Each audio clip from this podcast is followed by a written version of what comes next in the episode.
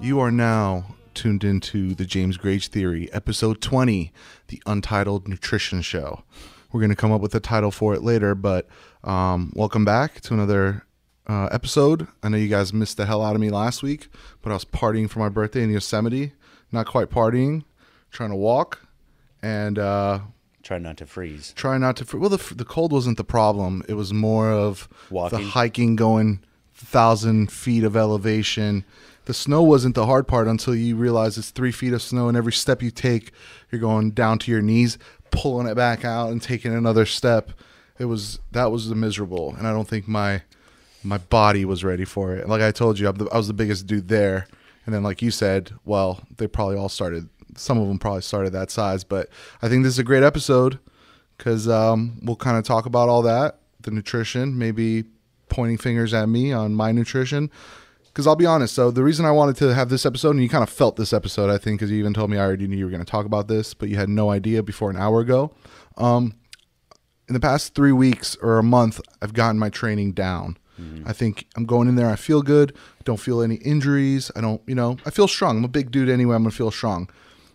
The problem is, I don't know if I'm fueling that correctly or recovering correctly. Supplementation, I, I have down. You know, I, I only take a v- very couple supplements here. Um, best BCAAs. I take our protein powders, but I don't take too much pre-workout and stuff because I just don't.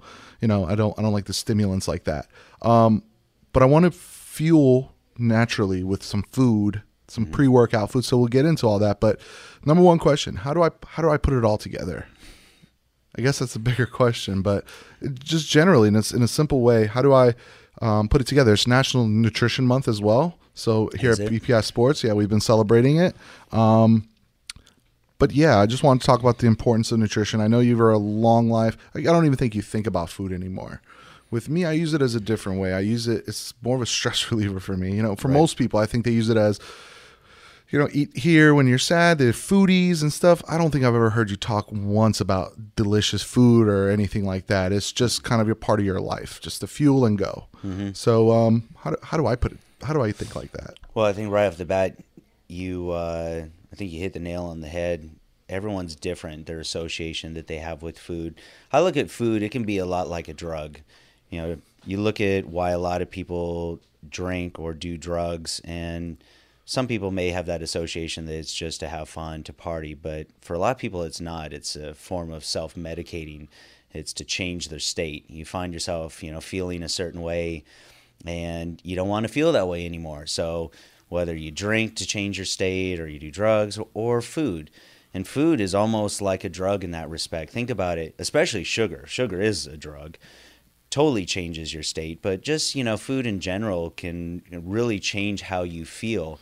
And so I think there's a lot of people out there that can relate to that when they're feeling bummed out, stressed out, whatever and they just want to feel differently, they they gravitate towards the refrigerator or the pantry, and so that's a separate challenge in itself. There's you know we can talk about the right way to eat, whether you're trying to lose weight or build muscle, but then this is a whole different ball game over here. This is you know it's not just psychological either. I think it's physiological at that point. You know it's almost like an addiction that you know that's your go-to and it becomes very habitual. When you feel a certain way it's automatically you don't even think about it. Most people don't. They don't think hey i'm super stressed out. Let me make myself feel better by going and eating something. But it just becomes part of that habit loop for them. With me, I'll admit it. It's I'll eat great here because I know I work for a fitness company. So when I bring my meals in here, you're not gonna. Nobody here brings like a bucket of fried chicken because not that anybody will judge you or criticize you, but you kind of want to keep it a clean environment. You want to support everybody in their habits. Whenever I'm the guy that when I walk in with a plate of something, I was like, oh, it smells so good. It's like everybody's sin, you know. I kind of like being that way, but when the weekends come, when I'm just done and I'm just stressed, I don't want to cook anymore or do, you know, you'll go to the easy food, you'll go to the fast food, you'll go to the comfort food, as as it were. Um, but the weekends are where I know nobody's holding me accountable. I'm only holding myself accountable, so that's where it can kind of fall you're- off for people. you're in the privacy of your own home you Right. know no one's going to see what you're eating no one's going to judge you no one's going to ask you any questions uh, so yeah that's a big part of it i mean when for me when i was single it was really really easy because I would just control my environment. I would only buy certain things. I wouldn't even bring it into the house Hmm. because I knew if I did, there was that temptation. Now having kids and got you know, you know, cereal is my weakness. That's my Yeah, kryptonite. yeah. So not just cereal in the house, you know, ten different kinds of cereal. There's you know Candies, fruit, fruit snacks, and you know, you name it. There's everything there. So now I've got that temptation, and uh, so now it's a little harder to control the environment. So I have to use different tools in my arsenal to go ahead right. and combat that. One of them right off the bat is is fueling myself, putting something good in my body first. So if I'm hungry or if I think that I'm hungry, I'll go and I'll make sure that, you know, I'll eat something that is quick, easy. Like that's where supplements come in for me. A lot of people want to have the debate, do you need supplements? And I'm the first to stand up and say, no. I mean, look, if you want to lose weight or you want to build muscle, you don't have to have supplements. They're just convenient, number one. They're what they are. They're supplementation to Yeah. an And that's why supplements right. fit right into nutrition because it's something you put in your body, right? What do you need? You need water and you need sustenance. So they fit in with the nutrition piece of it. And a lot of times they're really just a convenience. They taste good, you know. So if you're eating chicken breast and steak and whatever, trying to get your protein, sometimes drinking some something that tastes like chocolate, peanut butter, strawberry, or cookies and cream It's not terrible. no, it's a nice break from Right. that, right? So it's convenience. It's it's nice, you know, to have that taste. But the big thing is is that convenience. So if I'm in that snack mode where I want something right now and I want something that's going to satisfy a little bit of a sweet tooth, but I don't feel like cooking a meal, Right. it's pretty easy to throw a couple scoops in a shaker cup, shake it up, and drink it. And usually that kills that urge to go eat whatever I shouldn't be eating at the time. So it's not like it's not like I'm not susceptible to cheating and eating bad things. Right. I just have, you know, a process that I have of how I combat that. So we can go a thousand different ways of hey, how do I get to eat to get bigger, eat to get this, eat to get that. But let's get specific to. I'm going to be specific with mine to lose weight. Um, summer's coming up. We all want to have you know rock our tank tops and shorts and be okay to take off our shirts. I'm pretty sure 80% of the people want to probably lose weight. There's a small amount. You know, we can maybe talk a little bit about gaining weight, but um, a lot of that you did with Kirby, and that's just kind of I think about being very consistent. But to lose weight, is it as simple as calories in, calories out? Because I mean, that's what when I tell people, especially dudes my age, I'm like, hey, I started doing this kind of intermittent fasting. That's what I'm I'm trying to do now. Um, we'll get into that as well. But when I tell my friends and someone like Manny here is like, dude, it's just all about calories in. You could eat at any time. You could eat at anything and any day. You just calories in, calories out. What do you think about that? I think it's partially true. Look, at the end of the day, it's it's how many calories you're expending versus the amount of calories that you're bringing in. Now, there is a difference between nutrient timing, what you eat, and when you eat it. So, yeah, I mean, it's as simple as just eating, you know, whatever your caloric requirement is for the day. Let's say that it's you know 3,200 calories for the day is your caloric requirement, including all your activity based on your body weight, you know, your BMR, etc if you just ate fat all day, do I think that's the best approach? Well, it's going to really depend on your goal, and that's that's where we get into things like ketogenic dieting, low you know low carb dieting, or you trying to build muscle. So it, again, it goes back to what your overall goal is, and even within losing weight, there's multiple categories of that. Mhm. If your goal was you said, hey, I don't care about being in the gym, you know, I don't care about building muscle, I don't care about being strong, I just want to lose fat really fast then a lot of these programs where your caloric intake is really just based off of fat and protein, but primarily fat, like in a ketogenic diet, yeah, it's effective. Do I think it's the best when you're trying to, you know, maintain lean muscle or performance? No, I don't. So it really has got to just be more specific. It's got to come down to what your personal goal is. Right. And, you know, there's no one size fits all approach for everybody. And there's definitely not just one diet that fits everybody. So you you got to first ask that question. You know, what do I what do I want to accomplish? Like for me, doing a ketogenic diet isn't for me. I've done it before. I've, I've tried it out. And again, if you just want to lose weight rapidly, just body fat rapidly, it'll definitely work. Yep.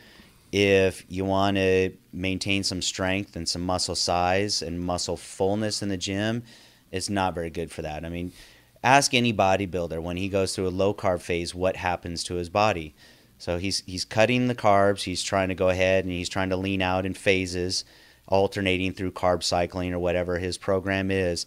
The first thing he'll tell you is that he feels weak, his muscles feel flat, and they are flat because when you consume carbohydrates, your body turns the carbohydrates into glucose.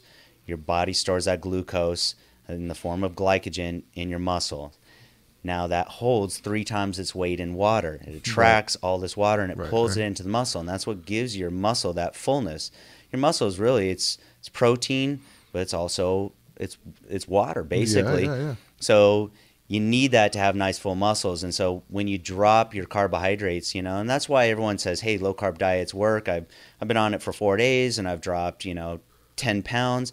Well, you dropped ten pounds of water. You didn't drop any fat those first couple days, but that's because you've dropped all those glycogen stores and your body has shed out all that water. So Asking about so stay on topic with the low carb low carb dieting. One thing I'm wondering is carb diet all year long or almost all their entire life. Could could they have a, a low carb diet lifestyle? Could someone maintain that, or would you not even recommend that? This is just me. I don't even know. You know. look, I, you know, these are these are pretty hot topics. People love to debate this stuff. So uh, screw it. I'll just tell yeah, you we're what, gonna what, what we're gonna shake it up, is. man. Uh, one, I would say it depends on the person, depends on your level of discipline. Low carb dieting, ketogenic dieting is not easy. And I've known people that have maintained it for a long period of time, and people say, oh, you know, ketogenic diet is definitely sustainable. I've been doing it for two years. And I say, all right, well, we'll see how long it lasts. It's like, you know, being a vegan. Trust me, growing up in Northern California, you know, friends, family, I've watched them all go through phases of being a vegetarian. And sooner or later, they all go back to eating red meat. What was it? What was it? Um, there's a statistic about 35 percent of vegans eat meat when they get drunk or something. Is that what Did it you- is? Yeah, it's something ridiculously funny. We had one BPI athlete. We won't name his name. So he was a known vegetarian, Oh, world famous vegetarian. vegetarian, and uh, flew him out here and put him up in a hotel. And when we got all his bills after, when he went ahead and submitted his receipts for his expenses, there was cheeseburgers and Double ribs. cheeseburgers and yeah, yeah, the dude. yeah. So uh, look, you know, I, I had uh, one of my brother's friends. I think he went almost 20 years being a vegetarian. And he said he walked into a restaurant one day and someone had ordered a steak and the waiter walked right past him and he said he could smell it. It was almost like a, you know, it's kind of like a Bugs Bunny cartoon. He could almost see the aroma in the air. right. And uh, you know, said screw it, ordered it, took one bite of it, and said, "What have I been doing for 20 years?" But anyway, it's it, it just goes back to sustainability. I'm a big believer in sustainability. It's it's like anything uh, else in life. The more extreme something is, the harder it is to maintain. Right.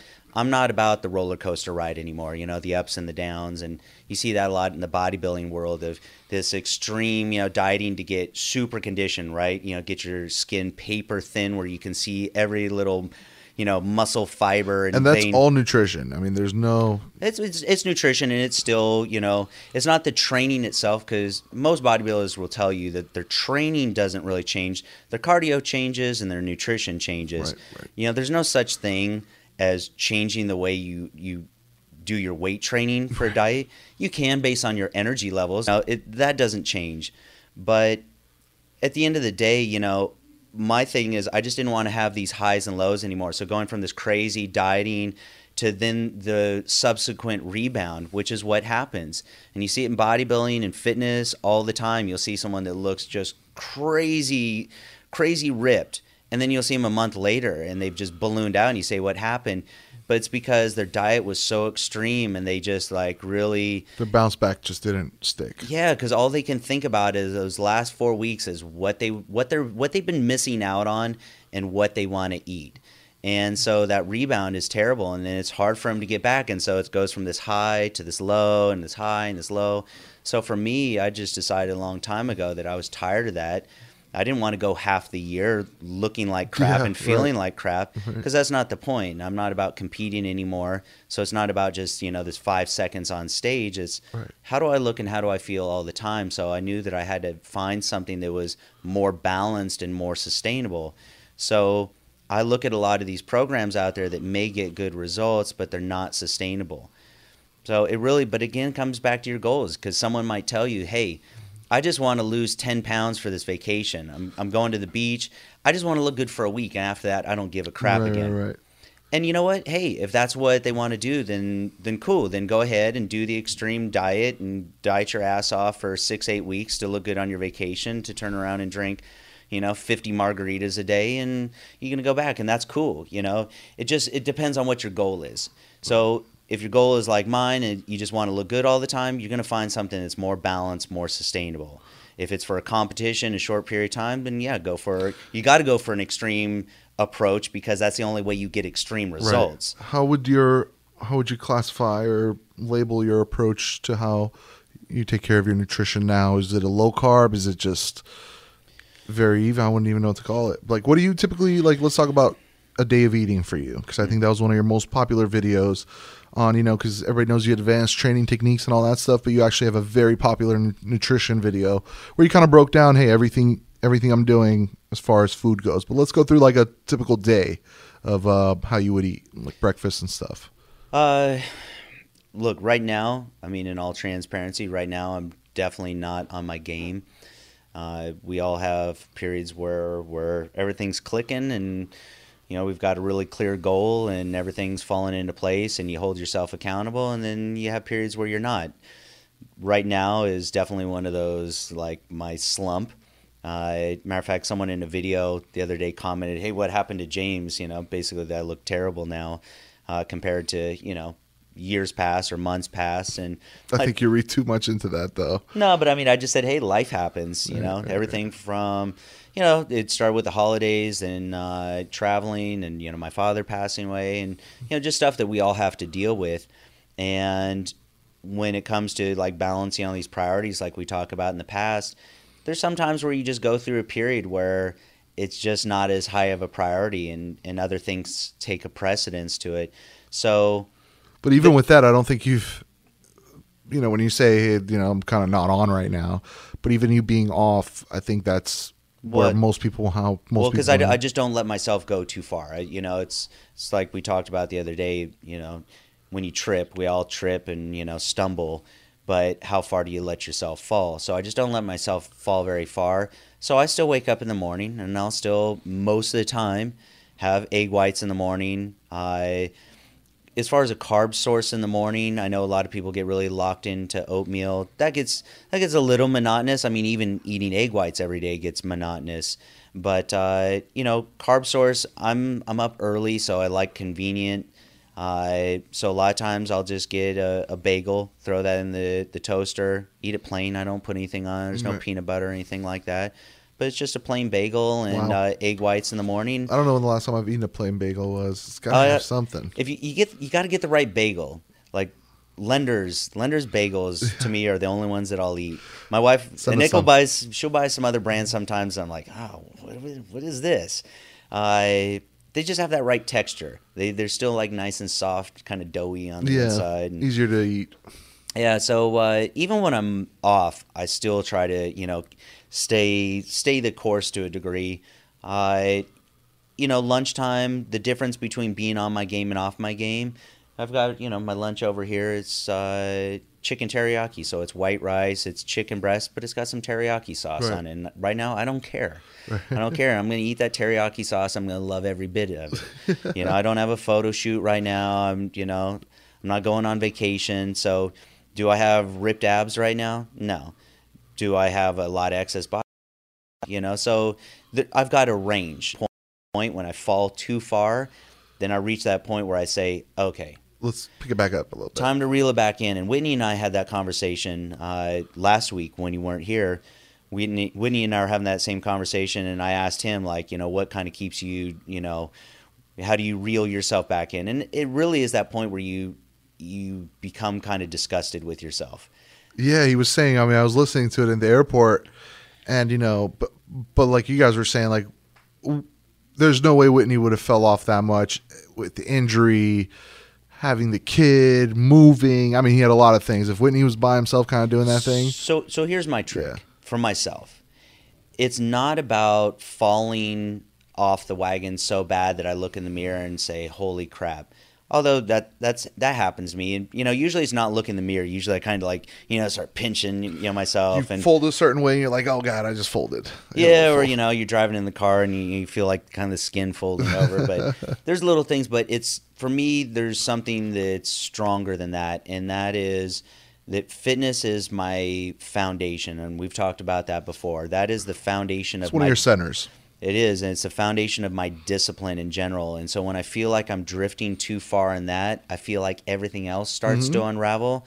So that's always like when I it's time to get back on track. That's when- your gauge to see where you are, you know, discipline wise and in general because if I'm off my game, if I'm at that point where I just I don't have it, you know, like mentally and emotionally I just don't have it, I see it first there. I see it in the gym and I see it with my eating and that's my gauge, right? And so I know that I'm starting to slip, that my motivation is not there, that I'm just kind of being complacent a little bit. And so catching myself there helps keep me on track with everything else. Right.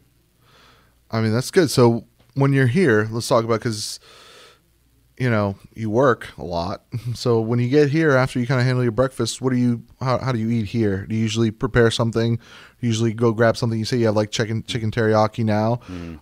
That'll be one lunch. Will you eat again while you're at So- work? So I would compare, it, you know, compare and contrast to when I'm on my game versus just like normal. Right, right. So right now, like a normal routine would be. Right now, I'm not getting enough calories. I'll tell you flat out.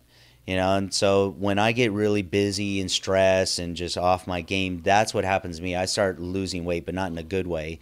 I start losing muscle It's that stress shred. but it's not even a shred because I don't. It's not like I get super ripped. I just start to feel flat and weak, and so I start to lose lean muscle mass. So, but the difference is right now I'll get up, I'll have my egg whites, and then I'll have a shake, usually just one scoop of uh, best protein. So I get about 30 grams of protein right there. Just mix it in some water, and I'll throw that down. And then I'll have a late lunch, and that's the chicken teriyaki. So one chicken breast with some rice, and then if if I'm really like trying to keep it together, maybe later on I'll have another scoop of protein, Right. and then dinner. When I come home and Nick's already got dinner, I try to eat dinner as early as possible. So usually we eat about seven. I don't believe in eating late. You don't eat after after seven. That's your last. Your last meal is seven thirty ish. Well, lately I've been eating sugar-free popsicles at like 9:30 at night. uh, she buys them for the kids, and Yeah, they're already gone. Uh, they taste awesome, you know. So, but uh, no, normally I try to to not eat later. But if I'm on my game, if I'm you know like really all about my nutrition, trying to get the calories I need to go ahead and put a few more pounds back on, then I'll go ahead and have another shake at night later Okay. after dinner before I go to bed. But uh, so no meal prep right now. There's no Tupperware in my life. There's no six pack bag in my life. Uh, when I'm on my game, then I will have to go ahead and meal prep. I don't like calling it meal prep because it just, you know, there's no room in my life for sitting there making a bunch of meals. So what a Nick will do is she'll just make extra of whatever we have for dinner, and just then take it for lunch. it's called leftovers. Right. It's called leftovers, not meal prep. And I throw it in some Tupperware. I think for most people though, like let's talk about meal prep for a second. I think it's a good thing. I think it's a positive thing because it gives you that, you know, you're just trying to set some kind of routine at least and you can kind of see, you know, your whole week's goals and everything when you when you set it. Yeah. No, your arm. What about it? Anthony keeps trying to adjust the camera because your your big fat hand is always in front of the Fat camera. muscular hand. Sorry guys, sorry about the gains. No. Um You're talking about meal prep. but yeah, so so with meal prep, I think it's a positive thing. Like with me, I consider myself, you know, three and a half star chef, so I like to cook my food more fresh. But I do see the people that meal prep do stick to it a little bit better, do stick to it a little bit longer, because now you're committed to it a little bit more. You bottled the Tupperware, you shared it on Instagram, so you know you got to follow through with it at least for that week, you know. But uh, I think meal Here's, prep's a here- positive thing. here's how I feel about meal prep. Well, first of all, meal prep didn't. No one had that conversation years ago. It was just doing whatever you need to do. It's it's planning to succeed. It's that old saying: if you fail to plan, you plan to fail. Yep. So you have to go ahead and make sure that you've got the right things to eat and that it's convenient. Because if you don't, then you're going to eat whatever is available, whatever is convenient when you're hungry. Uh, the problem with meal prep is that it's not always sustainable. It, it gets tiresome. it really wears you out. And now a lot of people these days, because there's so many meal prep services, are ordering their meals and having them delivered, which is cool, but is not cost effective either. Right. Your average person, when they do the math on that, of paying whatever it is, ten to twelve bucks a meal times, you know, however meal many meals a day. I Say mean, three meals a day, five days a week. Well, look, you know, if you're really training crap. hard, you've got you're eating six times a day. Some of those may be shakes, et cetera, But you're eating six times a day. So maybe if three of those meals are meal prepped that you bought, that gets expensive quick for your average person. So you know that's that's not realistic. That's matter of fact one of the biggest debates that I see is, hey, what's what's a, a more realistic, affordable way? Like what's a budget way to meal prep? And that's what I tell people is, you know, just whatever you're cooking for dinner. If you're cooking chicken breasts, throw a couple extra on the grill. If you're cooking rice, cook a little bit extra. And then after dinner, you go ahead and you take it and you load it in, in Tupperware. And that's your meal prep. And that's sustainable because you got to cook dinner anyway. It doesn't really take much more. Meal prep becomes really low on your priority list. So, do I think that it's, you know, it's helpful? 100%. But is it always sustainable over a long period of time? Yeah, if you do it right. And that's why I was kind of joking the difference between meal prep versus leftovers. Right, right. Just really depends on how you do it. So speaking of that, I think uh, you know when people hear the word carbs, some people, you know, I think the more educated people would be like, you know, okay, I know what carbs, and some people like me who don't really know that much think carbs is like a bad thing. Yeah. I'm thinking, uh, stay away from carbs. If I cut the carbs, then then I'm good to go. Can you give me some examples of the, the best and worst kinds of carbs one could take? What's interesting, first we got to go back and we got to look at carbs. Carbs have been demonized over the past.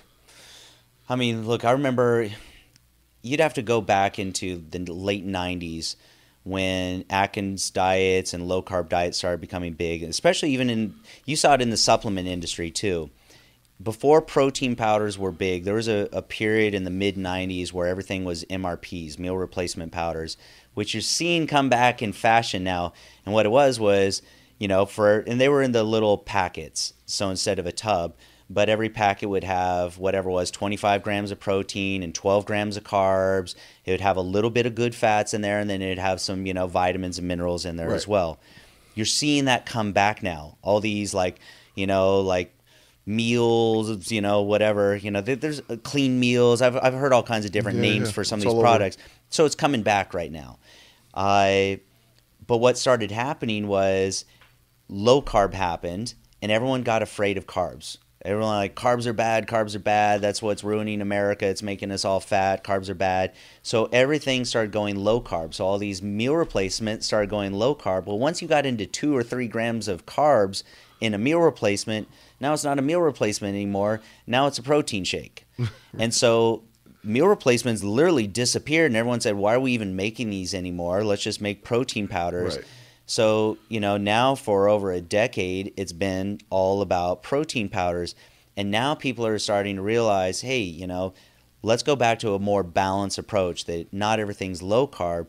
But the problem is people have been conditioned for a long time since the late, late 90s. It was first it was Atkins, now everyone's all hot on keto, and there's nothing wrong with them. For some people they work really well, but it doesn't mean that carbs are evil and that carbs are bad for you.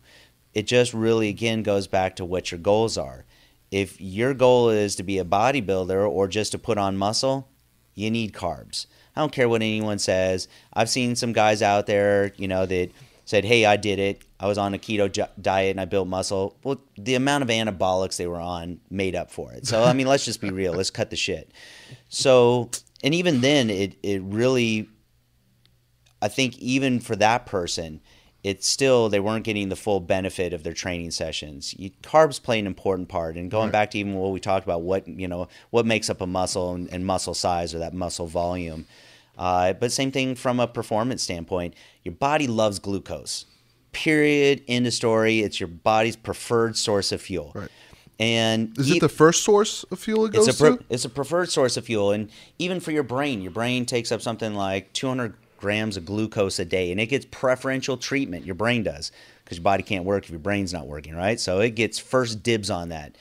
Now, your body is going to produce glucose no matter what. So if you cut off all your carbs, and this is why it proves my point that your body likes, you know, glucose. Because if you cut off all your carbs and you go into a ketogenic diet, and I don't care how much fat or how many sticks of butter that you eat or put in your coffee, your body's still going to produce glucose. And the way it's going to do it is it's going to break down muscle into amino acids, and through glucogenesis, It's going to pull it right out of it's there. going to turn those amino acids into glucose, right, to fuel your brain and a little bit of your body.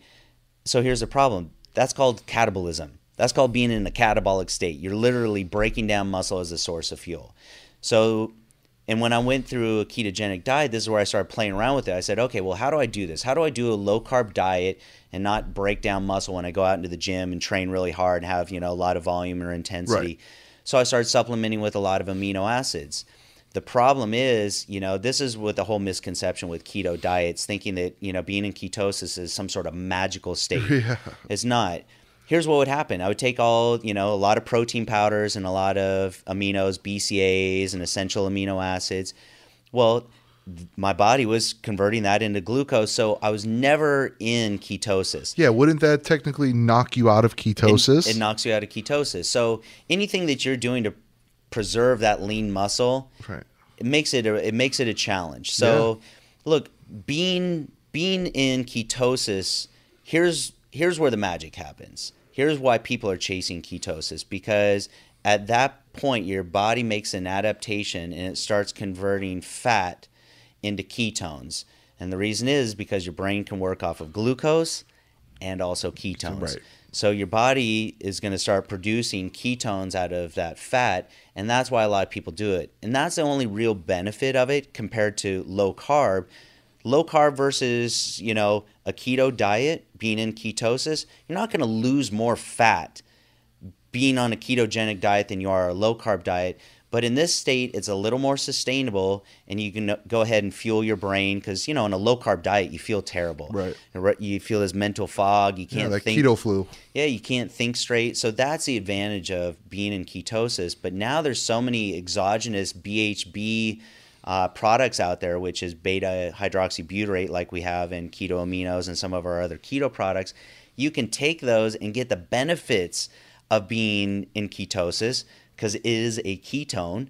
So it's going to help you fuel your brain during those periods of low Right. low carb without being in ketosis. So you don't these days you don't have to be in ketosis to get that benefit. You can do a regular low carb diet. Even a, um, you know, our resident expert, Dr. Brett Osborn, you know, he's done this whole series of, of keto thing. And when he puts his clients on things, he doesn't even put them on a full ketogenic. What he calls it is a modified keto. Yep. Because it's extreme at Well, certain points. His whole thing is because whether your goal is to build muscle or not, at the end of the day, lean muscle is your metabolic engine. Yeah. That's what's going to burn calories. So if you go full ketogenic diet and you start le- losing lean muscle, well, then you're losing the ability to burn calories as efficiently. So you want to maintain, or if possible, even build lean muscle. And that's going to help you get in shape. That's why you used to look at like the 80s, women would do just cardio and cardio and cardio and cardio and cardio, trying to get in good shape, but they'd never lift weights. So they were kind of kind of squishy. Skinny, yeah. They Yeah. were They weren't hard. They weren't hard, but it was harder for them to burn calories. Then all of a sudden, people started coming in and saying, "No, you've got to build lean muscle too. You've got to lift weights, and that's going to help you get leaner, even if your goal isn't to build muscle." Right. So that's the importance of it. So that's why he still keeps some carbs in there, and that's where the timing comes in. So what he'll do, because he still tries to keep them near a ketogenic state. Right, right. He'll bring in a little bit of carbs before their workout and Mm. just a tiny bit of carbs after their workout, and that's how he mitigates that. Let me ask you. So we do have a line of ketogenic products. Mm-hmm. They're awesome. Everybody loves them. Yep. I don't know too much about them. Well, I do know a couple of, but I know everybody loves Best Pre. They're not on ketogenic diet, but half of the office uses it as their pre-workout here. Why is that? What is what is? Well, a couple of reasons. One, it's got a, it, just the energy blend in it is real nice. It's not too strong. Right. It's just strong enough. You go in the gym, you get a great workout. But it's it's got the BHB Uh, in, in there as well, which a lot of the people in the office, even though they don't do keto, a lot of the people when they're trying to get in shape, whether they're doing a show or just trying to stay lean, usually do some sort of carb cycling program. Whether it's short term or even long term, like when I'm on my game, I'll do carb cycling over a long period of time. And so that really helps with those low carb periods. It combats that, You know that low carb flu that you're talking about, where you feel lethargic and tired. I think that was the first series we did on your YouTube. Remember that first one? It was four or five episodes, and it was our low carb where you literally tested it. Mm-hmm. You know, I think it, it might have been the keto, the keto one. I don't know if you went full keto. I I think went I went full keto for a period. I was even doing you know keto sticks. You Yeah, know, that's right. Peeing on those every day, and yeah, and it was interesting because started talking about it, and people are really defensive about it, especially people that are full keto. And I get it. When you invest that amount of time and energy and you commit to something and you buy into something, the last thing that you want to hear someone do is knock it down and try to tear it apart. I you know that's why i kind of say that hey at the end of the day i'm not going to knock it. I'm just going to say that you have to be really specific about what your goal is. It's just like anything else in life. Uh, you know if if you say you, you want to race in nascar you're not going to take a hyundai to the track. Doesn't mean a hyundai is a bad car gets great gas mileage it's a great commuter right it serves a purpose so it just depends on what your goal is I'd also like to talk about another product that we have that everybody loves, especially. I mean, they've coined it as the the official uh, supplement of fasted cardio. I want to know why. Keto aminos. It's probably one of our top selling keto products at Vitamin Shoppe, Amazon, on our store. Why do you like keto? Mean, I know that I know you also use keto aminos. What are, what are some of the benefits of that, especially for like a fasted cardio state? So first, I'll tell you what it is. So basically, it's essential amino acids, and it's got the BHB salts in there as well as some electrolytes. The electrolytes are important because when you do low carb, like I talked about, you end up dropping a lot of water fast, really fast, right? So you lose that muscle glycogen, you lose all the water stored with it, so you end up, you know, losing a lot of water weight in a short period of time. And what ends up happening, you also flush out a lot of your minerals, so your electrolytes, and that's part of what makes you feel so bad. So, one, if you're on low carb, you got to drink lots of fluids, lots and lots of fluids. I even think, from a theoretical standpoint, I've debated this with Dr. Osborn. I asked him about creatine to go ahead and maintain some of that cell volume, you know, keep some of that water weight. What did he say? He actually agreed with it. You know, theoretically, there's there's not a lot of research out there that substantiates it, but from uh, you know, just in theory, it actually it Right. makes sense. I so when I'm doing low carb, I'm hitting the creatine, but the big thing about fasted cardio is you're doing it first thing in the morning on an empty stomach. That's what fasted cardio is. So the last thing that you want to do is you want to, you know, burn muscle. So the theory is that if you're coming in first thing in the morning on an empty stomach, you're in a semi-fasted state because let's say you ate dinner at seven o'clock at night, you're doing cardio at seven o'clock in the morning. That's 12 hours without eating. So that's a semi-fasted state, right? So the theory is that you're going to burn more fat as a source of fuel by doing it first thing in the morning. So by taking the amino acids, you're not truly in a fasted state anymore because you are providing your body with a source of fuel in the form of amino acids, but at least you're giving your body that source of aminos to burn as fuel That it's craving instead of it breaking down muscle as a source of Right. fuel. So a lot of people when they're doing fasted cardio will take BCAAs or different amino acids or even a protein shake sometimes first thing in the morning before doing their, their cardio. The important thing is just not having carbs right. first thing because otherwise your body's just going to really you know break you know break that down in glucose use that as a source of fuel and then you're you know theoretically because it likes glucose as its source of fuel it's not going to really want to burn fat as a source of fuel like getting your body to cooperate and use fat as a source of fuel is not as easy as you think Yeah. it, it just it just not i mean I you, think if everybody if everybody could, they would. Yeah your body body doesn't cooperate it's not that easy Right. Um, kind of getting into more of um, more back to the food stuff. All right. So let's say I'm not going to be. I take your advice on whole foods and all that stuff, but still I'm going to be kind of lazy and whatever, and I'm still going to pick stuff off the shelf to see if I can eat. Maybe help me out with this. What should I be looking for on a label? Those certain things that I should be looking for and avoiding on like a label of just random food I could pick from, you know. Look, there's uh how about this? I can tell you the things to try to avoid or the things that I try to avoid. I really do believe in, you know, whole food sources. So I used to have this general rule that if there were more than five ingredients on my plate in total, then I wouldn't eat it. So when you look at a lot of things like look at bread, how many ingredients does bread have, right? Right. So that just means that it's really processed. So I try to avoid processed foods as much as possible. And I really do think that's a big problem. if you ate just healthy and I'm not even saying organic, although if you can eat organic and you can afford to eat organic or you got a garden in the backyard, psh, do it. Do it. I mean, look, at the end of the day, the cleaner your, the source of fuel is that you're putting into your body, the better it is for yeah, you. you're burning clean fuel. Yeah, I mean, look, none of us want a bunch of pesticides and, you know, but that's a separate conversation. I'm just talking about whether it's whole food or not. So I try to stick to, you know, single ingredient foods. Chicken, that's one ingredient, right? Rice, broccoli. You know, there I got three, Three ingredients right on my plate. yep. Now it gets a little complicated, you know, if you want to add a little variety to it. So my lunch today, it's got teriyaki sauce. Yeah. I don't know how many ingredients in teriyaki Right, sauce. And right. it's, it's got a lot of sugar and preservatives and all that crap. But on your best, most disciplined days, you would not have the sauce on there. and that's that's the biggest difference. So when I'm on my game versus off my game, it comes down to that little stuff. Uh, you know, for example, when I'm on my game, I'm not consuming, I'm not eating cereal with milk right now. Yeah, Sunday morning, big bowl of cereal, absolutely, Yeah. absolutely. What's your cereal of choice? I have no preference. I'll, I'm an equal opportunity serial killer. Yeah, serial killer. There Yeah. we go. Hashtag serial killer. If you guys have your favorite cereal, make sure you comment below. Maybe James will try it. Um, as a kid, we, I remember. You know, it's funny. You know who cereal's bad Although for I do you? like honeycombs. honeycombs.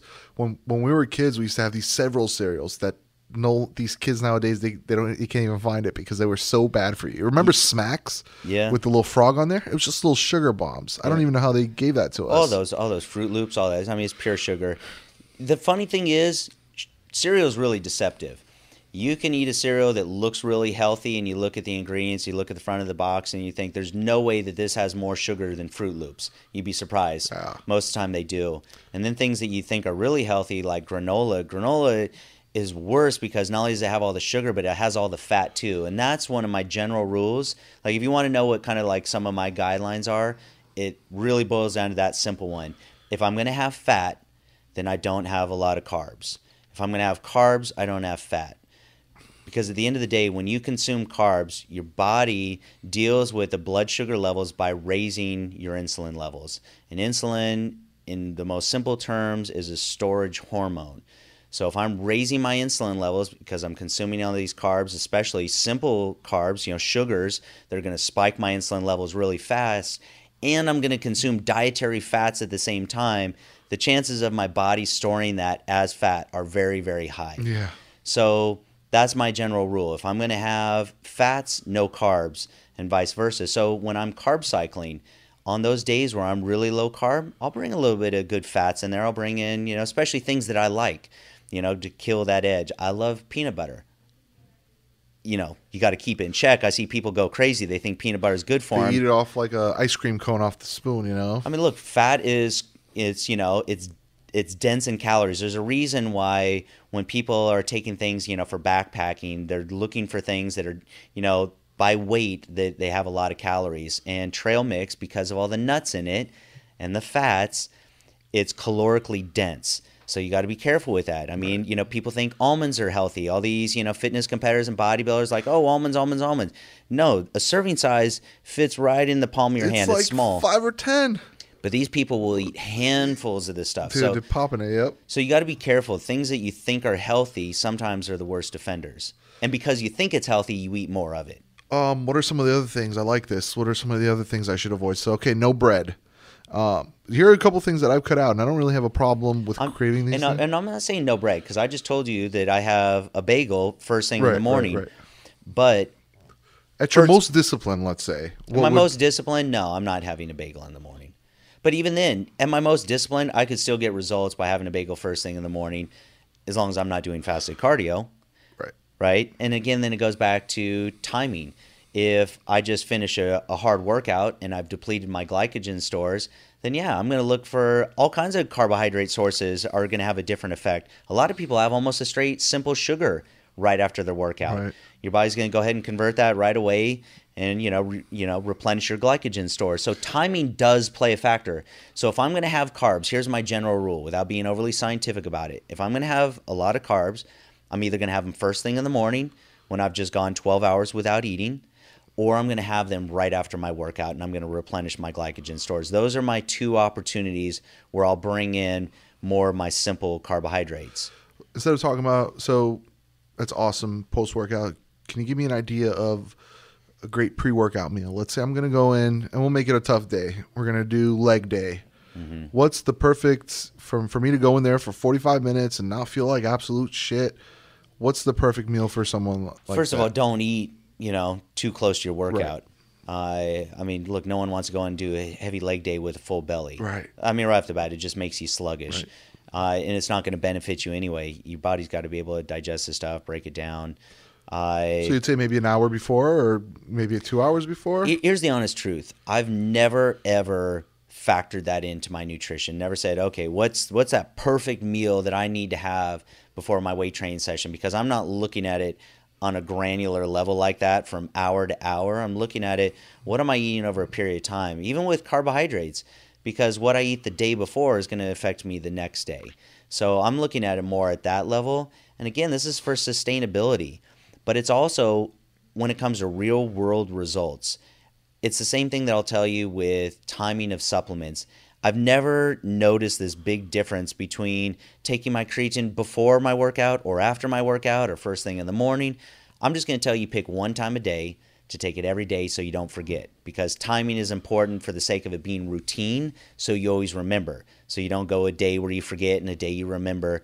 But as far as, you know, the timing of it, I never notice a difference. The only one that I am particular about from a timing perspective is I will take my BCAAs before, during, and after my workout. We're gonna get into we're gonna get into supplementation that. in a second because, like, when we talk, we call this the nutrition episode, and I've learned here, nutrition and supplementation are not different. It's a part of your. It is in, in that sense, but whenever we talk about it, whenever mm-hmm. we meant do videos or something, we usually include it in the same thing because they go hand in hand. Mm-hmm. Um, somebody over here is asking a couple questions here. Um, do you eat protein, fats, and carbohydrates in every meal?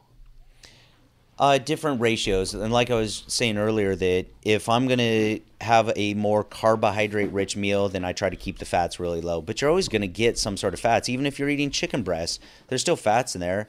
Even the you know most protein powders still have a tiny bit of fat in there, so there's always gonna be a little bit of each. But it really just comes down to what the what that meal is predominantly. So if it's predominantly carbohydrates, then fats are low. So it's always mainly protein and carbs or protein and fats. That's how I shape my meals. And then so if I've got a lot of fats in that meal, then I keep the carbs low. If it's a lot of carbs, I keep the fats low. Before we proceed to more talking about a little bit more about supplementation, I want to bring up James Grage. Boom. Get a close up on that, Anthony, if you can. No? All right the new cover of Inside Fitness. This is some you did something completely new. I think it came out awesome. Uh, give us a little. Let's give a little plug for this. It's out right now. It's out on newsstands. So this is on. Uh, that's uh, in Canada. It's in South Africa, Australia. I don't think it'll hit Australia and South Africa for a little bit. They're usually about 30 days behind what's on newsstand in Canada. But uh, that was that was fun, and it started right here with this podcast. Whitney and I talked about it last week a little bit. That I was just looking for a new goal, and you know we talk about being on point and off, giving yourself a reason to to do it. So that's the thing. Like right now, I'm looking for a new goal, and so that's why I'm kind of you know slacking just a little bit. So I found myself in the same spot, whatever that was. That was I want to say probably about uh, September ish and uh, maybe a little bit later, October, because we shot that in December.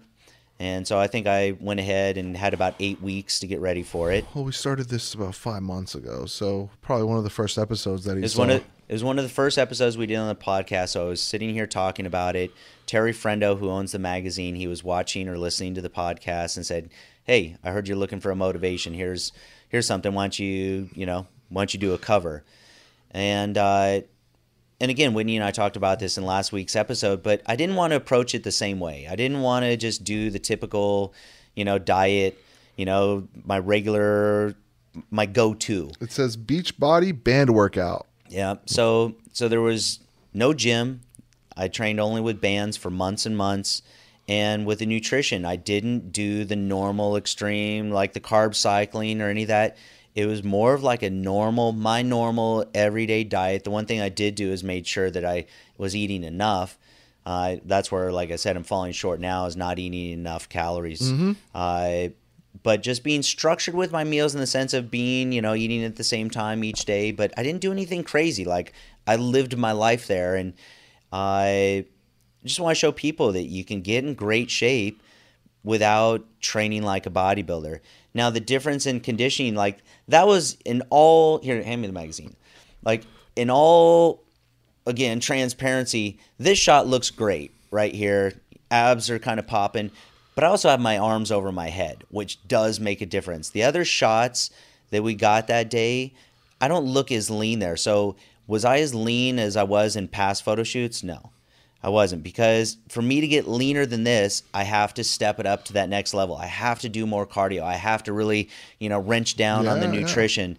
So this was more like, you know, the whole beach body thing was because one, we actually shot it on the beach. I'd been training And on the worked beach. out. Yeah, we worked out. Our band's workout were literally on the beach in Hollywood here. But it was also more than that. It was saying, hey, you know, there's a lot of people that don't ever care about stepping on stage and they don't want to be just ripped and shredded. They just want to be in good shape. So when they go to the beach or go on vacation, they take off their shirt and they feel really good about themselves. And abs are the You didn't hate barometer. yourself preparing for that. No, I wasn't hating myself or hating life. I, I wasn't running around saying, oh, God, this sucked. There was no rebound from it because it was just kind of my normal routine. Right. Just just turned up a, a notch. Right. Which, if anyone's getting wants to get in shape for something, they're willing to turn it up a notch. Yeah. But I don't think everyone wants to kill themselves to get in shape.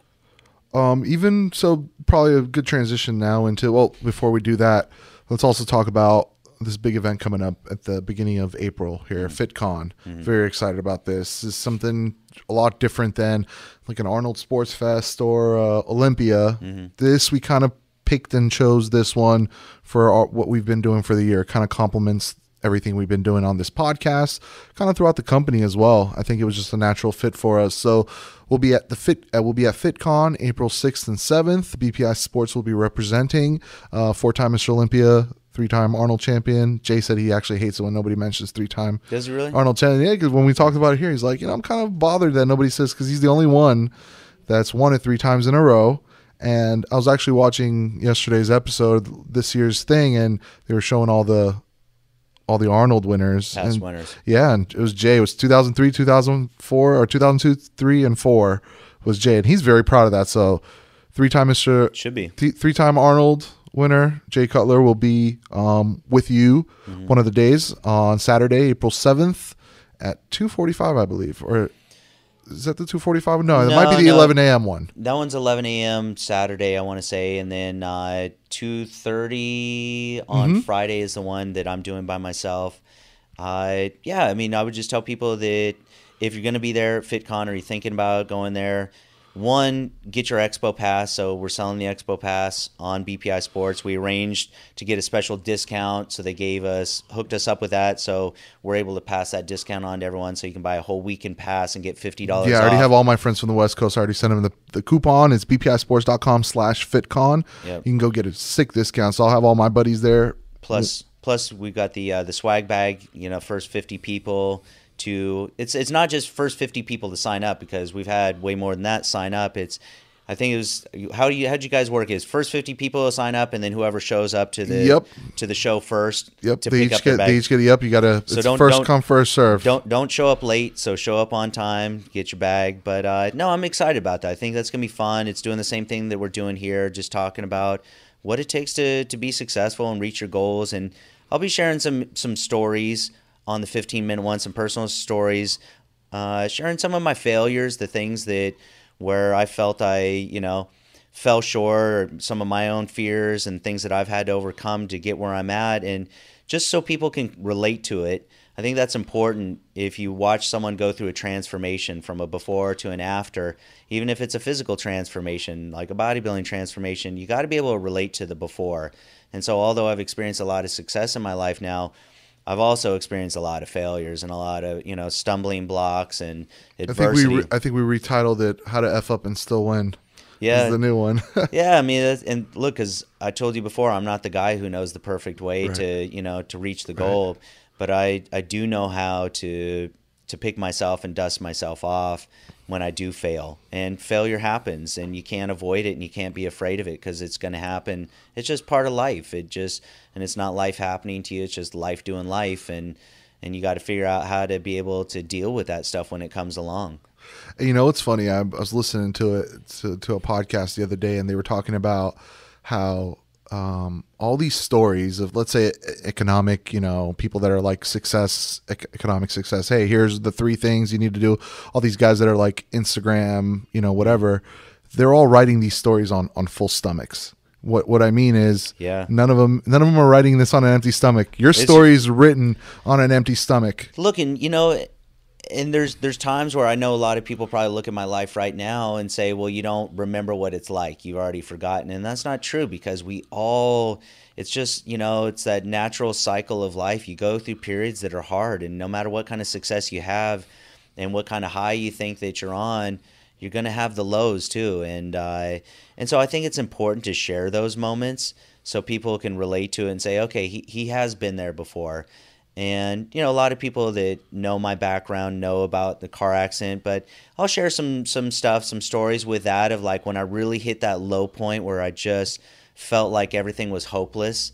You know, I just couldn't see the light at the end of the tunnel and and how I dealt with that and how it propelled me forward and how I look back at times like that and I don't I don't have these bad memories. I feel good about it because I know it was such a critical point in my life that it really shaped who I am and it propelled me forward.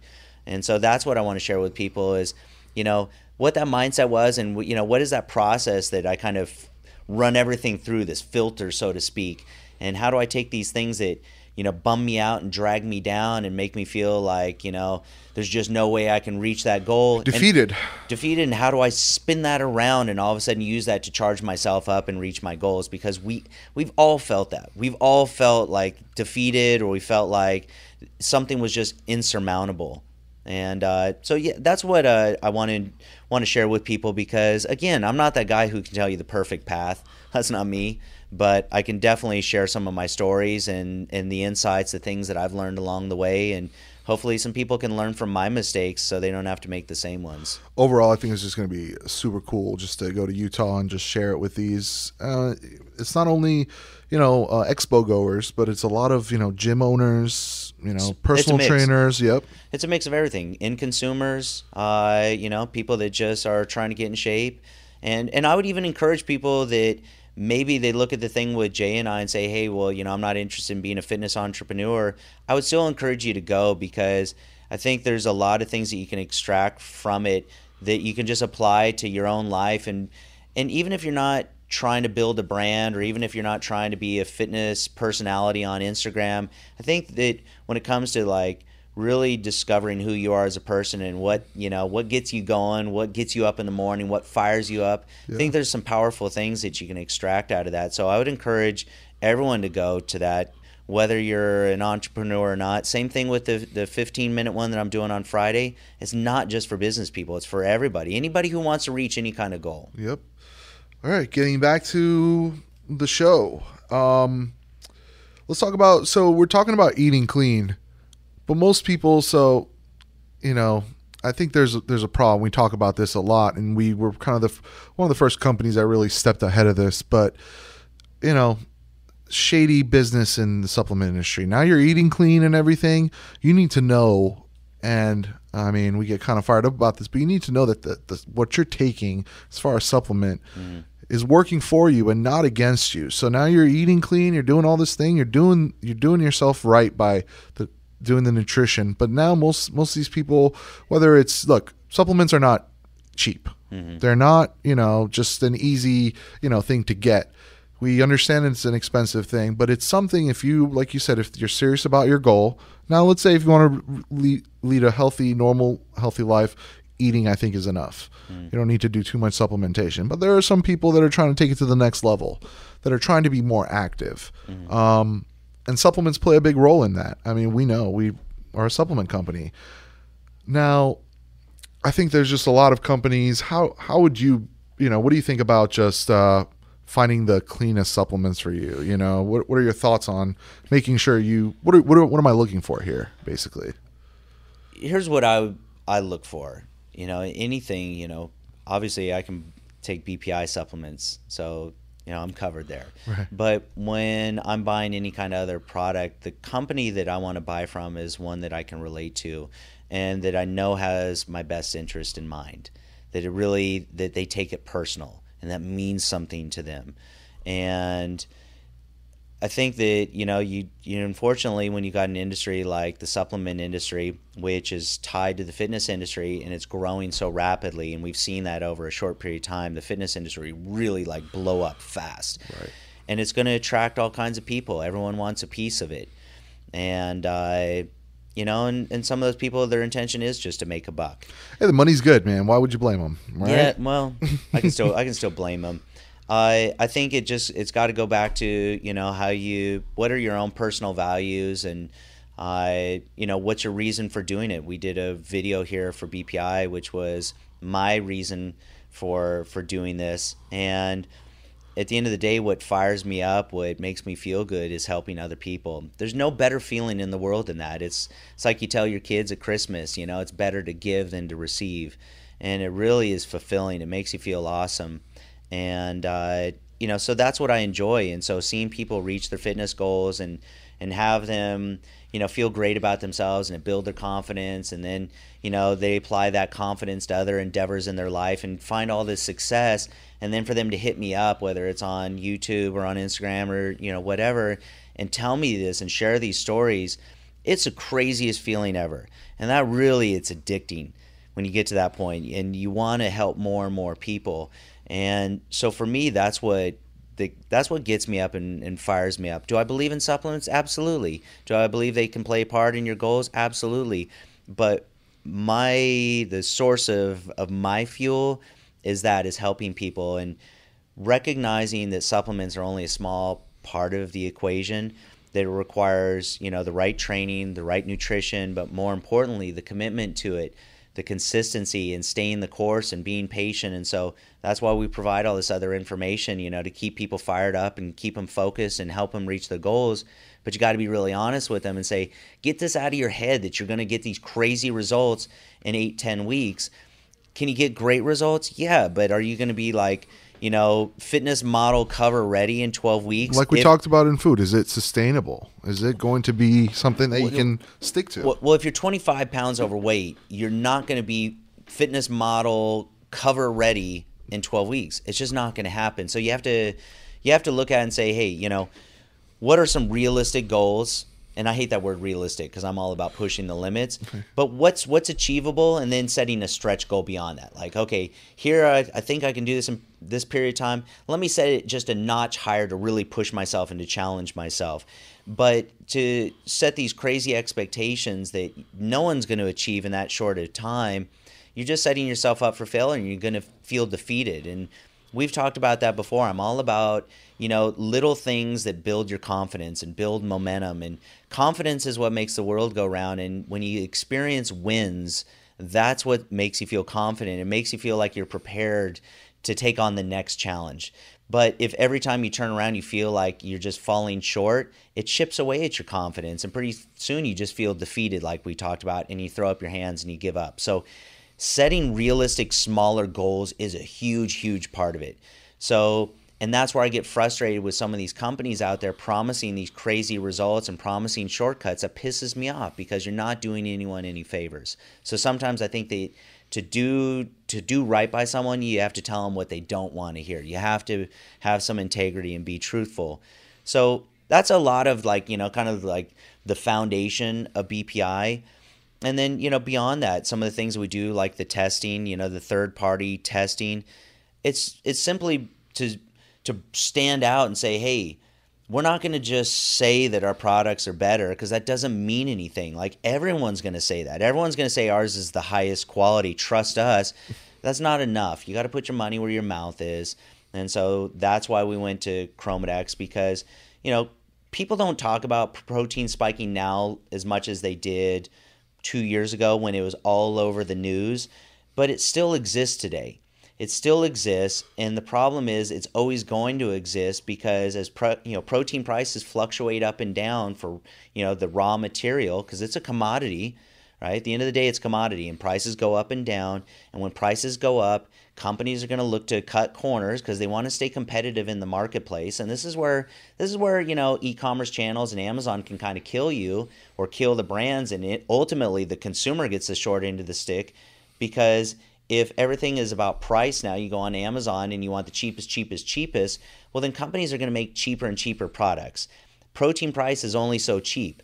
So if you can only make it so cheap, but you want to sell it cheap, then you're going to cut corners to go ahead and get there. What was that recent article that you you saw that you were sharing with us? That was uh, Consumer Reports. That was on heavy metals. Ah, That was on heavy metals, and you know, which is a big issue. I in any kind of food product. I mean, heavy metals are present in everything, and unfortunately, to me now, it's not just a food or a supplement problem; it's an environmental problem because everything's got heavy metals. Matter of fact, some of the proteins that tested the worst were vegetarian proteins. yeah. But that's because even plants, you know, look, contaminated soil, contaminated water supplies. So you've got heavy metals even in plants now. You got heavy metals in fish. You got heavy metals in everything. Uh, but that's the other part of testing as well. It's not just testing to make sure that it's got the ingredients that it says, that it's got the protein that it says. It's also a safety concern as well, making Yeah. sure that you're testing for all the And- heavy and metals your and, manufacturing practices too. You know everything that takes to make this product as well. Yeah, so, so that's Well, wasn't real- it surprising to see that all these organic and all they were the worst? No, they it was- tested the worst. Well, I wasn't surprised because I'd already I, I knew about it when we first started talking to Chromadex. They had told me way back then. They told me that uh, that this has been something that's an issue for a long time, and it's the same thing with uh, you know even these vegetarian proteins. A lot of them. There's protein spiking that takes place in vegetarian proteins as well, which, if you think about it, makes sense because to get protein out of vegetables, Vegetables are a low source of protein, right? Even your higher ones, even when you get into pea proteins and things like that, relatively speaking, the protein content in, in them is low.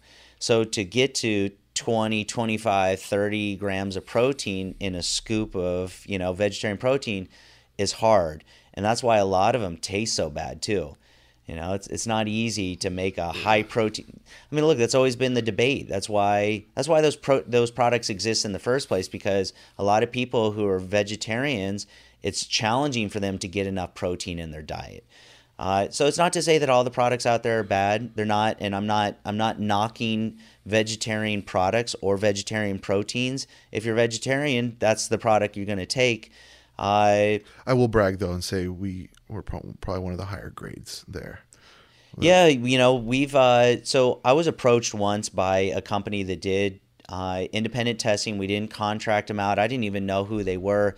They had started in a different industry. They started in uh in foods and they tested all the products out there and he came and said that our protein was one of the cleanest ones that he'd ever tested.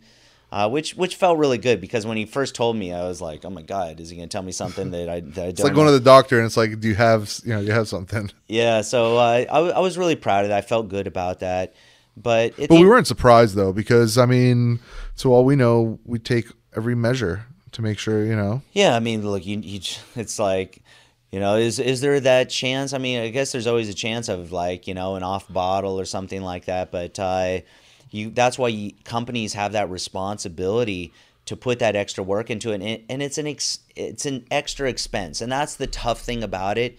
To do all that testing, you can only imagine. You know, to hire a company to come in and do lot testing on this stuff. Without raising the price on the protein. That's the tough thing. So we we take the hit, uh, you know, by not passing that cost on. So I think that you know we do a really good job of making a really quality product that we put the extra money into the testing and not passing all that cost like on to the consumer. just there was a point where everybody was talking about it. We just put our money where our bottles were, Yeah. and we did it. I mean, there was a discussion too. I remember it was just like, all right, well, how much is the protein going up? Like, no, we're gonna just eat this because we need to.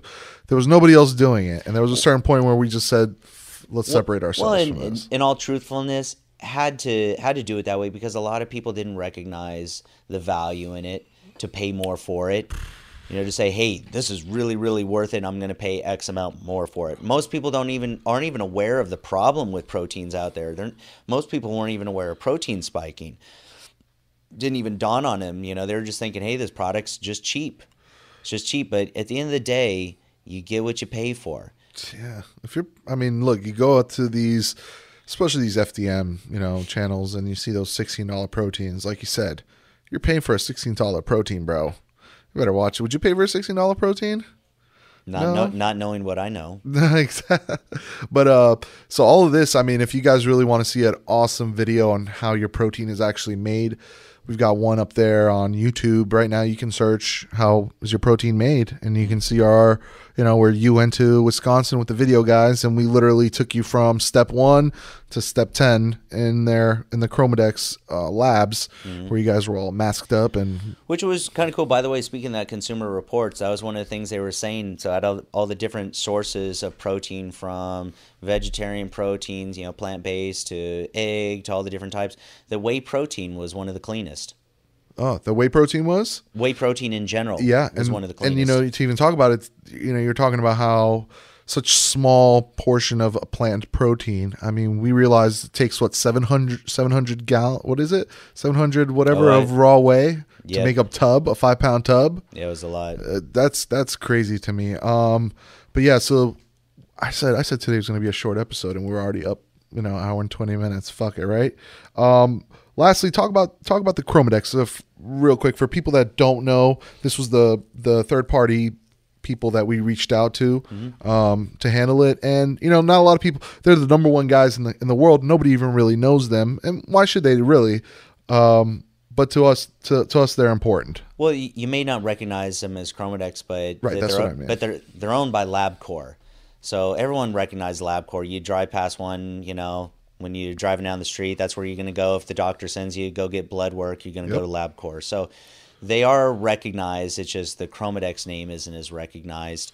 But uh, so they're just an independent analytical laboratory, and this is what they specialize in is supplements.